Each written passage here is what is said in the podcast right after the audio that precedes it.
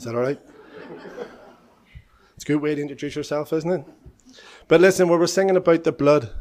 But you know what? That still applies today. It says, What can wash away my sin? Nothing but the blood of Jesus. What can make us whole again? Nothing but the blood of Jesus. And tonight it's good to sing about the blood, to preach about the blood, to praise about the blood. You know why? Because it says we're not redeemed by any corruptible things such as silver and gold, but by the precious blood of Jesus. And that blood was shed on Calvary's cross over 2,000 years ago for each and every one of us.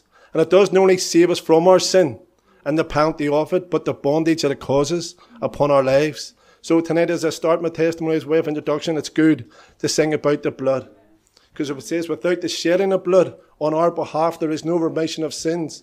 So when we accept the Lord Jesus Christ and acknowledge what He's done on that center cross for each and every one of us, and apply that blood to these lives, we stand before God justified as if we'd never sinned. And tonight, each and every one of us, the Bible tells us we're born in sin and shaped in iniquity from the youngest to the oldest. No matter what the category is, it says we're born in sin. So it's good to sing about the blood because it's the only thing can separate us and deliver us from the power of sin. And for some of you that don't know me, and just a way of introduction, my name's Hassan. Some people know me as him with the white bit or him with the seven kids. Do you know? but my name's Hassan, and I attend this wee local fellowship, and it is a privilege to stand again tonight. Honestly, I think I've stood before and testified with some of you have actually heard it, but it's good to give thanks for our testimony, for the saving, the keeping, the sealing, and the satisfying power of what He does in our life. You know, of ourselves, we can't keep ourselves. I would end up back up in the world if I never trusted on the finished work of Calvary, because we can't save ourselves. The Bible says the things I want to do, I can't, and the things I should do, I don't because that's our old nature. But when you trust and you rely and you fix your eyes upon that cross of Calvary, He makes all things possible. I want to read one first before I start my testimony. And it's found in Psalm 1, which is very significant psalm to me. Remember, when I was just saved in the youth club that I used to attend, this psalm was preached. But as I've walked with the Lord over all the years, I've actually done a wee study on it upstairs with some of the younger ones. And one, for one chapter speaks of two paths, two ways, two peoples, and leads to two places. But thank God, one of those places is heaven, which the Lord wants us all to be part of. And the other place is called hell, which the Lord's not willing that any should go there. He's not willing that any should perish, but shall come unto repentance. And that means just basically turning from your sin and from yourself and trusting in Calvary and the finished work. And it's a beautiful thing for the Lord to reveal himself to you. So I want to read from Psalm 1. And it starts off by saying, Blessed, fortunate, prosperous, and favoured by God is the man who does not walk in the counsel of the wicked, following their advice and example, nor stand in the paths of sinners, nor sit down to rest in the seat of the scoffers, ridiculers. But his delight is in the law of the Lord, and on his law, his precepts and his teachings, does he meditate day and night, and he will be like a tree, firmly planted and fed by streams of water, which yields its fruit in its season. Its leaf does not wither, and in whatsoever he does, he prospers and comes to maturity. But then there's a contrast in the next three verses. It says, The wicked, those who live in disobedience to God's law and are not so, but they are like the chaff, worthless and without substance, just blown about with every wind. Therefore the wicked will not stand or go unpunished in the judgment, nor sinners in the assembly of the righteous. For the Lord knows and fully approves the way of the righteous, but the way of the wicked shall perish. The last word of the last verse says perish, and the first word, first word of the first line says blessed. Shows you there's two ways, two paths, two destinations, two types of people. So there's a choice being made in this by reading this, this portion of God's scripture. It talks about choose. Start the first one says about blessed, prosperous, not in the material things, but blessed, knowing that our sins yet were many, are washed away. Knowing there was a time in these lives that we were without God and without peace, but today we've been reconciled to God through the Lord Jesus Christ. But the other one says the wicked are not so. They'll not go unpunished because they've neglected that greater salvation which was paid for each and every one of us. So there will be a judgment. So just Psalm 1, it's a beautiful portion of scripture. There's a lot of depth in it. If you ever get a chance to look it up and even just do like a wee depth, look into it. Well, as I said, my name's Hassan. Basically, I grew up in Glencairn, the top of the Shankill Road, born into a loving home. My mummy and my daddy had a brother, Yasin, sister Aisha, some of you as well know them. Grew up just on the normal things, went to Sunday school, went to the wee Bible classes, went to the wee Martin Baptist, went to Ballysillan Elim, basically anywhere there was. At an age of my life, I went to all of them. But thank God that seed what I heard from a young age those Sunday school teachers, no matter how much I tortured them, they still planted that seed, and it's an incorruptible seed. And it resonated in years later on, but thank God for Sunday school teachers. So grew up in Glencairn. And as you know, do you know what I mean, in Glencairn, on top of the Shankill, growing up with the name Hassan, or even the distinct the markings that I have, do you know what I mean? It wasn't really easy to fit in, especially going to the schoolboys model, over nearly a thousand pupils we can be mean at times by the things we say. So went through primary school, everything was dead on. Left primary school, went into secondary school in the boys' model, played a bit of football, probably wouldn't think it. Tried a bit of rugby, do you know what I mean? Just thought it was more suitable for that. Just tried to do all the things that you could. no, so and then just went on in years and in a school when you start first year and people from one primary school and different different areas, different primary schools of the area all came together Everybody tried to be the big boy, as it were, you know. So there was headmasters' visits, there was letters they sent home, there was fights every now and again, but that was just part of secondary school. Honestly, that's just it just came natural, tell you. I remember even some of us here tonight were friends. We are Yasin and even my brother. Looking back now, I don't know really know what he meant by it, but starting first year, he actually gave me a he, he gave me a beating but I actually said it was for your own good. He says, no, no other person is going to hit you as hard as a fourth year or fifth year does. So anybody in first year, it'll not be, it'll, it'll be okay to deal with. So looking back, so. But it was all good. So second year, third year, got involved with things as I said, outside of curricular activities, went to skiing trips and all over the school, started to settle down in third year. And basically just flying through those couple of early years because everything was just normal childhood growing up. You get older, you start a bigger school, you make more friends, and so forth and so forth. But it's where those lead. It's about where those company takes you to. It's about where those people you actually associate with, where it leads to. In the Bible, do you know what I mean? Just off record, turning says there's pleasures in sin, but it's only for a season. But at that time when you're actually experiencing it or indulging it or actually trying to, as it were, investigate what is it's all about, Sometimes people stay there longer than what they're meant to intend because the bondage they actually find themselves into. So third year and fourth year growing up, thank God it didn't, but a lot of my friends did. And even as a, last time I stood here, I was actually able to say seven or eight of them, the ones that I went to school with, are no longer living. Now I'm only 35, coming 36. And when you hear about people that age, their lives, it's tragic, but thank God for the mercy and the grace of God on this life. Year, some of the same though. And then, as I said, I had one brother and one sister. And then all of a sudden, I had two brothers. My, bro- my father had his child from before and he turned up and we were welcomed and received him as our own. So I actually went from having one brother to two big brothers. And then built the relationship. Years went on, the that relationship developed and you just always thought he was part of your life. And then after four or five years being part of your family, tragic hits our home. Back and forward to the hospital, complaining of sore heads, doctors putting it down to stress related, back and forward, nothing. There was no there was no depth there, investigation, back and forward. Next minute we end up in the neurology in the Royal Hospital. The third line says there are families clots, and it was actually multiple and numerous clots, which was cancerous and actually caused his life to be taken at 26 years of age. So in fourth and fifth year, this really made me bitter. And then started hearing things. We had a shop in Lisburn, a kebab shop, and the fellas that used to work for my brother and my father and all, who, who basically took charge whenever they weren't there, tried to do him wrongly. So then I heard all this after. Now, he wasn't the reason why, why my brother died, but he was part of the things that I tried to take my anger out on. So I try to do things, and as you do, you try to take your anger out in some form or measure. You went to his door, if he wasn't in, you racked his house, you done things like that. And it actually got to a point I still didn't find any satisfaction in what I was doing.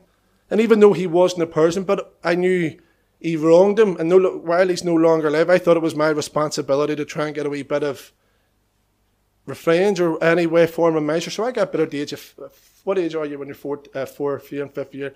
14, 15, whatever, 16. And the people that I grew up with, do you know what I mean? And there was one in particular, he always turned around and said, There's things you can do, there's ways you can go, there's avenues you can explore and would actually resolve this if it's what you're trying to think that's going to make you feel better. And I actually contemplated it a wee bit to my shame. Or went to his house and he a shop, racked the shop as I said. Me and a few people went to his house, done what he was, and then went through his one front door, flooded the house, done everything I could, his TV, his possessions, his electrical stuff, and walked out the back and still didn't feel anything. I said, there must be more to do to make me feel better for what I've experienced.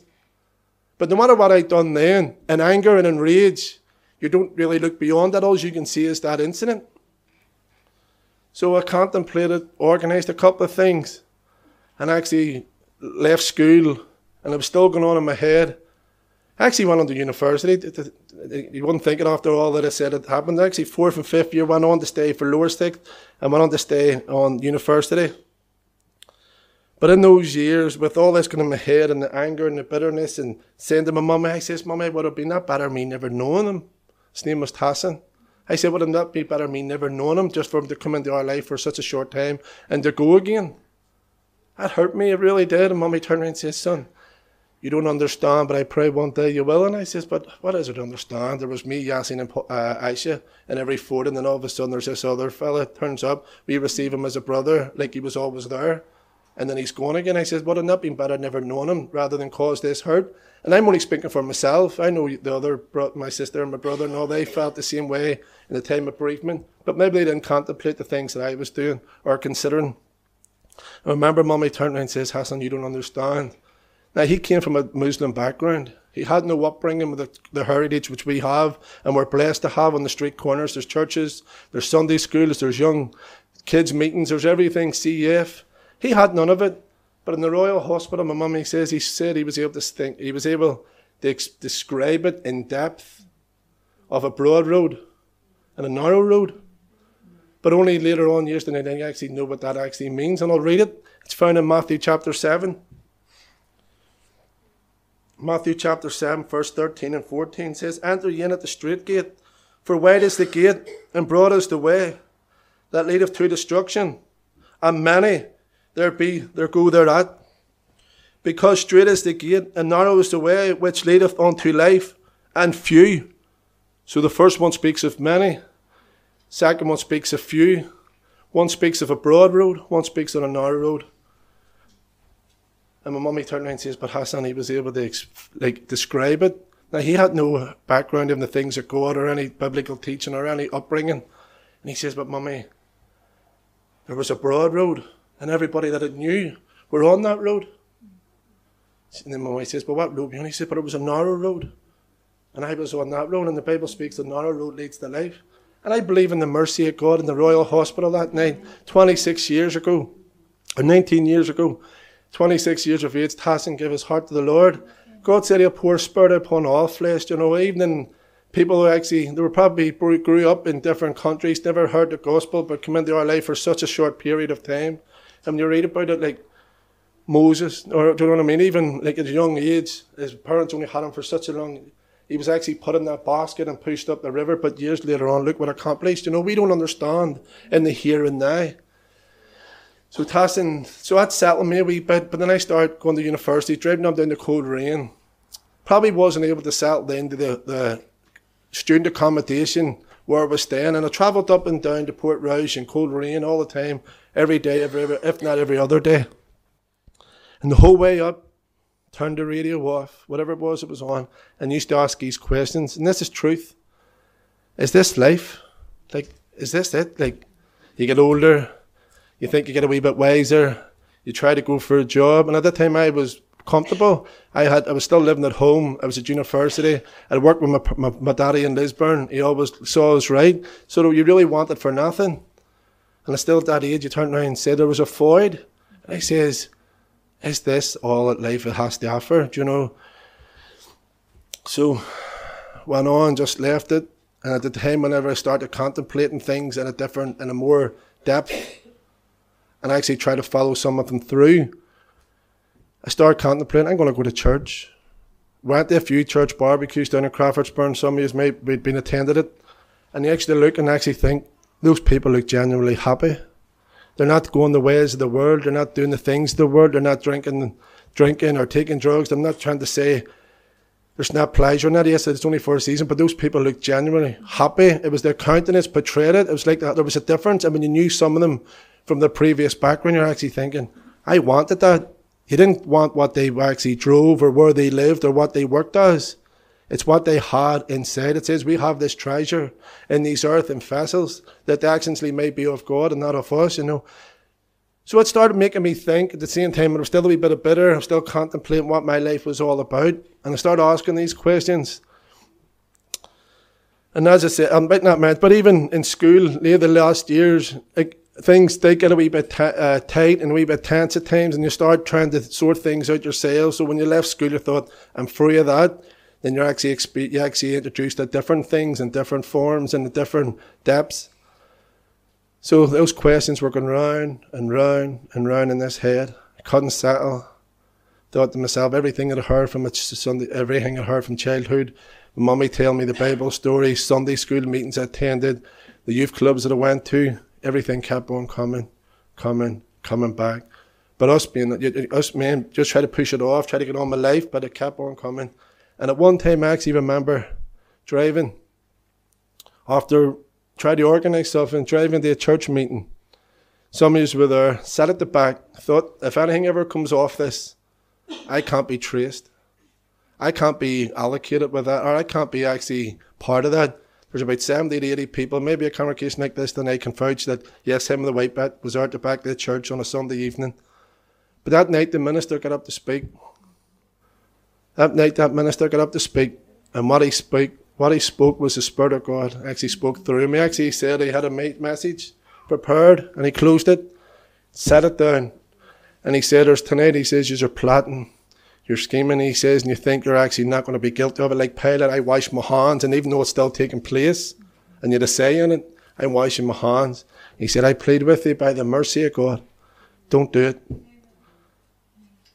Now, that's not a normal gospel message for some of you that have been in church. I thought everybody in that church had actually vacated, um, got out, and it was only me and him there. And that was God speaking. I do believe that. And I was thinking, all the questions that I was asking, everything that I was contemplating, all the things that was going on and on, that answered it all. And I knew God was interested in this life. So I yielded this life to the Lord on the 2004, October 2004, and everything that I experienced, it was as if the Lord gave me grace to, to take it from me, to remove it from this life, and I didn't have to carry it no more. And I, I remember Brownlee. I remember one time going to the Odyssey to do outreach, and I'll say this, Brownlee, I hope you don't mind. Me and a couple of other people in Brownlee were standing there, and the same fella who I was organising something to happen to walked right past me outside the Odyssey on a Saturday night, having but it was as if he was only one singled out and walked right past me and looked at me and everything that was inside this life to try and contain myself, thinking, for years I couldn't see him. Every time I went to his work, he wasn't there. Everything, something happened. He was never there. Like everything kept on coming up. Could never try to locate him to one particular area. And in that night, standing after giving my life to the Lord, felt like it was free and delivered from him standing doing outreach in the Odyssey on a Saturday night. Hundreds, by that time the Odyssey was packed. Maybe thousands at one stage, people coming from that exit and that entrance and that exit, and car parks were full. And I was like, I didn't see none of that. He was the one that was singled out and walked right past me. And I knew I wasn't dead to that old flesh. Paul says, I die daily, but it was, it was as if, do you really believe what you've done. So I acknowledge that I had to put all my trust, all my feelings, all my anger, all my wrongdoings in the Lord Jesus Christ and knowing that He paid for it all. Turned like it was not a new turnover, new life, it was a new life. And life is found in the Lord Jesus Christ. So at night in 2004, I, I knew that I'd met with the Lord and the way He intervened and touched his heart. And standing there and he walked past.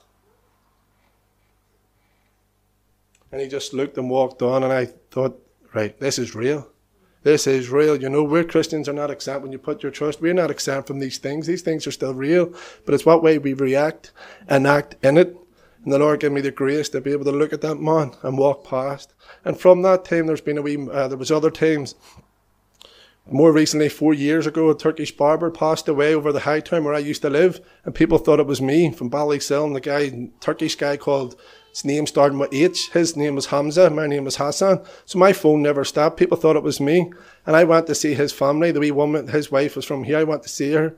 And he was there. And I actually had to greet him and show respect to the family who I was going to attend and put away everything that I knew him. Do you know what I mean? I had it in my head that he wronged my brother. Well, that was true of money, which but I had it with him, whenever my brother passed away, he was the reason why, which it wasn't. But at the time, I was just looking somebody to take my aggressive, my temper, my attitude, like, to blame someone, and he was the person.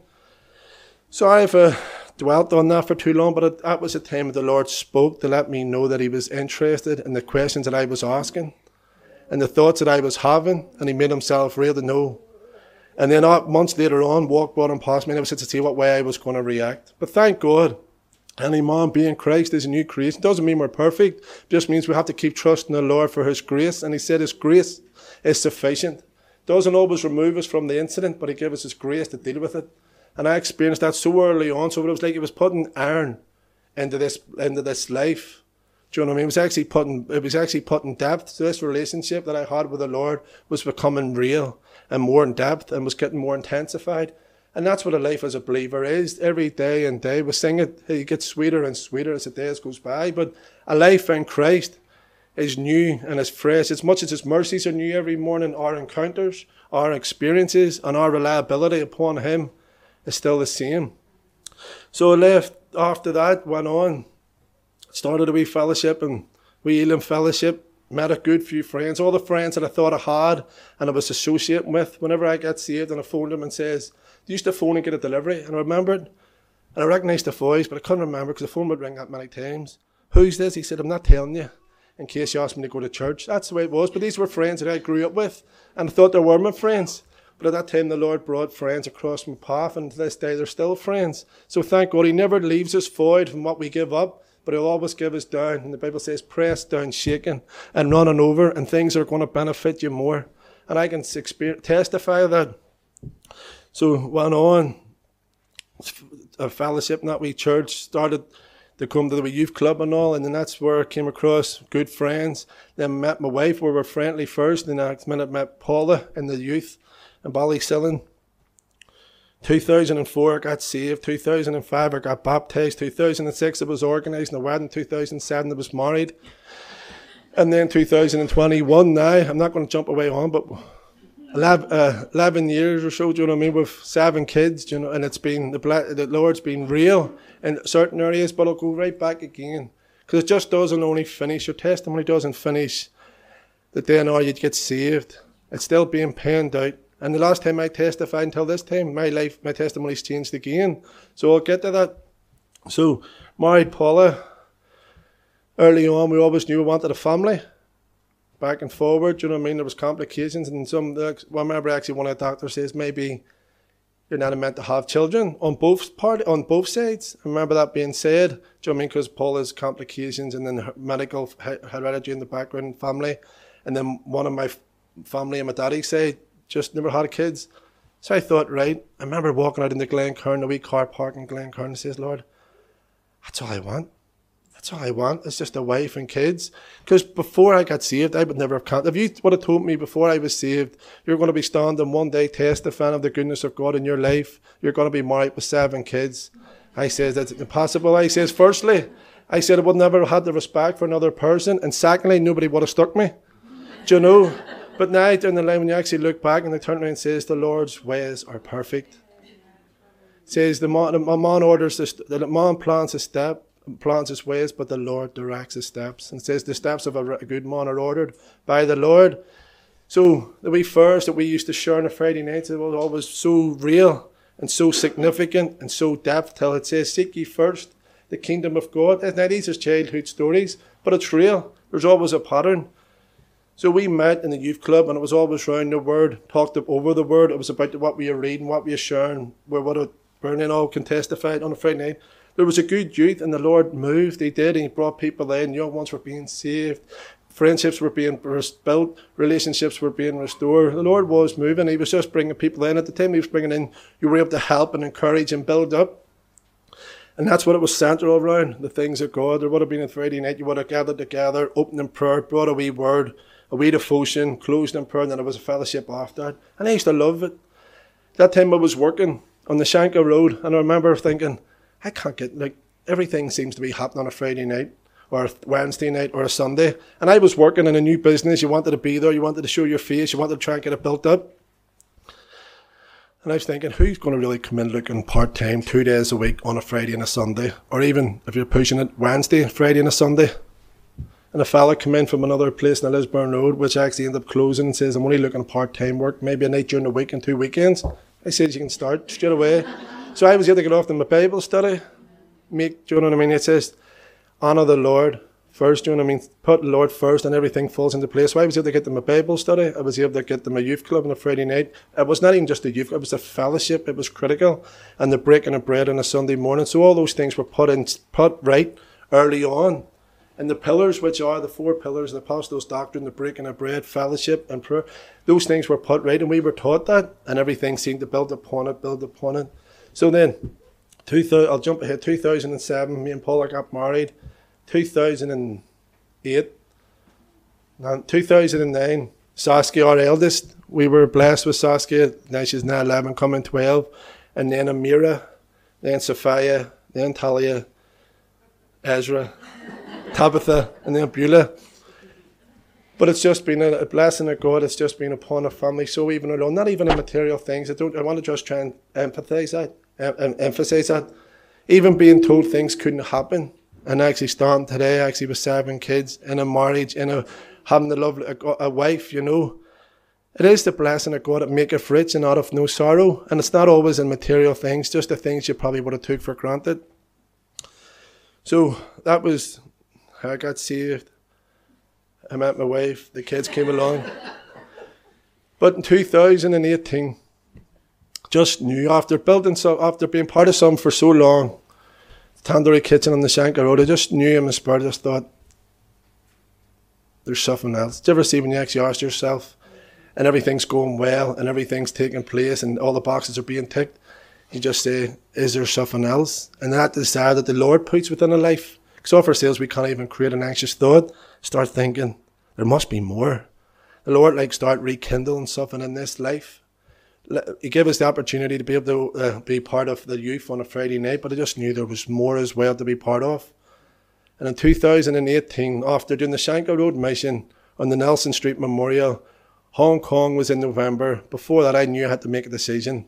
And I remember coming in one Sunday morning, sitting in that said, and we never said to that said, just I think I was only seated, it was a field, but come in, sat down, and the questions all that week were asking. And three members of this fellowship confirmed unknowingly what I was actually inquiring of. When David talked about inquiring of the Lord, they answered it. But in myself, I'm thinking, did they mean that? Is that for me? So then I says, Lord, I need you to make this real. Big decision, walking away of something you trusted in for 15 years, a business just to walk away and totally just leave everything. I says, Lord, I need you to conf- clarify this and give me a piece about it. And I remember Pastor Tim used to say, if you don't know what to do, don't do nothing. And I did, the word, the word three, with three members of this fellowship were actually able to vouch for that, but not unknowingly. I never made it known to the congregation. I remember sitting there and I just set the Bible down. And know first Psalm, I don't go for, okay, but I literally set it down. It was like it was quick and tell me there and then. First Samuel chapter twelve, verse twenty-two, and I will read it out till I will read it out.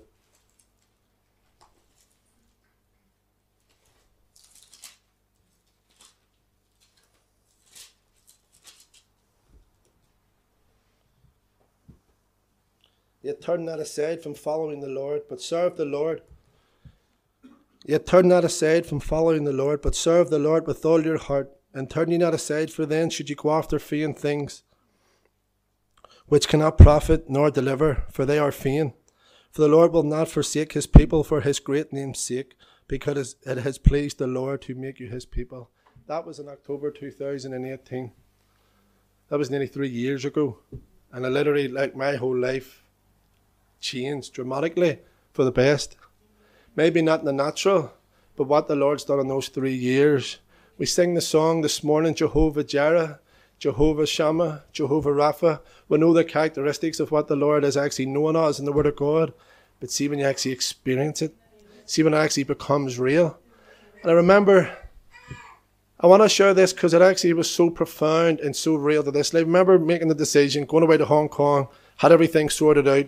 Shankill Road Mission was over, had Christmas all sorted, thinking in the natural, this is going to come up, that's going to come up. And out of the blue, like everything was sorted. Remember leaving the house on a Tuesday and something happened on the Monday night. I says, where did that come from? Like unexpectedly, something appears through the post. Was thinking, right. And then me always being in a position to try to sort it and rectify it and just, that was it. I says, Lord, I need you this. I need this to be real not in material. Like, let me emphasize again, it's not about, oh, he always meets it in that way. I just says, Lord, that's a big decision. I want you to be real. I want you to make yourself known. You're not away up there and we're down here and there's a big gap in between. I says, Lord, you says you're very, you're touched by the feelings. It means anything that affects us, our infirmities, anything that troubles us, he's touched by it. And I says, Lord, I need you this to be real. Remember leaving for the coffee morning on Thursday morning here at half ten went into the letterbox, and there was a verse. Nobody else outside of my family knew. And I was a first, and I was a first in Hebrews. And then say was it was the token, as a wee token I said, like, who put that there? Naturally you start asking your questions, Joe. So life doesn't I want to let I want just to make it real. These last couple of years I've probably experienced depths with the Lord, which I probably would never experienced if I was in that kind of place, because you're independent, you're able to sort things out. And then in those three years, the Lord's opened doors that I never thought were ever possible. And He's actually showed me things, revealed things, tell me so then. We actually can say, I know whom I have believed in, and I'm persuaded that He is able to keep that which I have committed unto Him. He is faithful. So not only did He save me, not only did He satisfy me, not only did He keep me, not only did He provide for me, but see, after everything that this life has to unfold, He's prepared a place for me. And life does not, like people, I remember people used to think, I used to think it, maybe the ones that I knew at that time, Christians, they said there was no life. But the Bible makes it so clear. He who has the Son has life. And it's life abundant. It's a life worth living. It's a life with a purpose. It's a life with a passion. It's a life about a person, which is the Lord Jesus Christ. And only He can put those desires there. So I do thank the Lord tonight to be able to stand and testify to even the ones that I actually grew up with and some of you that actually knew me from before as well. It's good to give thanks for the goodness of God and even for the mercy of the Lord is new every the mercies of the Lord are new every morning and we can't say great is his faithfulness tonight. So I want to leave one thing with you, and I came across it. Some people, when you invite them to church, every excuse under the sun comes up. But the Bible says it's appointed the man once that and I want to leave this with you. Then after this, a judgment. You can avoid hearing the word of God. You can avoid coming to the house of God. You can refuse to listen to the people of God, which when they bring the message. But there's one thing, and make no mistakes about it. But you have to stand before God. Because the Bible says appointed. We all have an appointment that we're all going to keep. But listen, and I don't even think the Lord has a plan and a purpose and a and He's paid the price for each and every one of. And see if I was able to go back again. I'm not ungrateful for what the Lord has blessed me with, but see when you were young and Pastor Tim mentioned a few weeks ago about having that zeal and having that passion, and you don't have seven kids. Give yourselves to the things of God. Get fully behind the work of God and give the let ask the Lord to give you the desire for the people who don't know God And it's a beautiful things. After salvation, the greatest thing to ever know is that your sins, yet were many, are washed away. But subterranean after that, the greatest thing is seeing someone who you know, who were born, bound, and translated from one kingdom, which is the kingdom of this world, kingdom of darkness, and the kingdom of his dear son. There's nothing greater to see men and women born, born of the Spirit of God. It's a beautiful thing. And their names written down in heaven. It says all heaven and every fellowship which is attending rejoices, that a sinner has been delivered from one kingdom into the kingdom of his dear son. So I do want to leave that with you. The Lord has been good. He has been faithful. And it would actually be wrong to say, have I done everything right? No. But does he love me any the less? No. I'm thinking if you poke me tonight and pierce me, it'd be like a watering can. There'd be holes everywhere. But the Lord's mercies are new every morning and he is faithful. Just want to leave that with you.